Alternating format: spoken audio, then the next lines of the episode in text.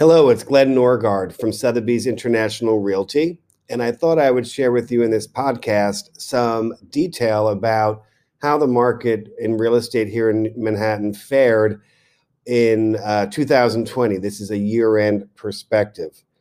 Uh, in s- summary, uh, the end of the year, we ended with a 31% decrease over 2019 in the number of contracts signed at $4 million and above. Uh, and I'm concentrating on that segment of the market because that's an indicator of uh, a number of things in terms of the health of people investing in the city. The um, when you look over the past several years, typically in, in a normal year, uh, we would expect about 1,100 to 1,200 properties to be signed in a given year. When we look back in 2017, 1,172 properties were sold uh, at $4 million and above in Manhattan.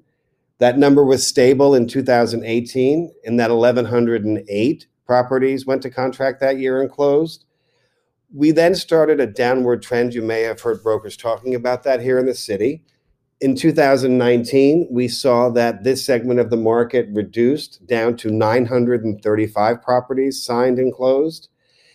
And then in 2020, uh, due to the pandemic and other market factors, we had 645 properties signed above $4 million here in Manhattan. There were a number of things that have happened over the, um, the past few years, I think, that have in, in, uh, impacted the luxury market.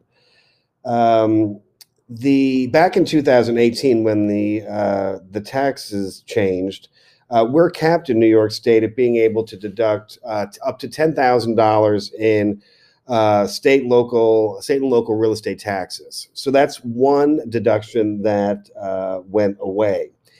In addition, mortgage interest was capped on new purchases up to seven hundred and fifty thousand dollars in loan amount. The prior number figure, I think, had been up to just over a million.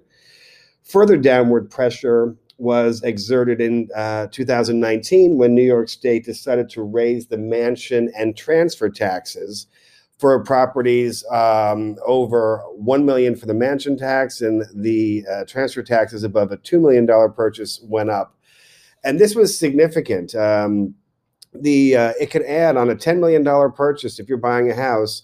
The increase in transfer tax could add a, a quarter of a million dollars onto that purchase. So that added cash flow uh, exerted downward pressure on pricing and also the number of pro- contracts that were signed.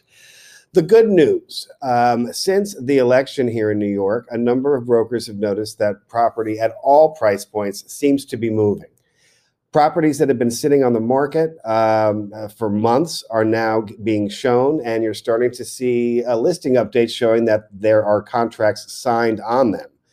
Personally, I've been able to put $17 million into contracts since uh, November 3rd at all different price points. Um, one over 6 million, one in the 5 million range, few in the 2 range, and then something just under a million.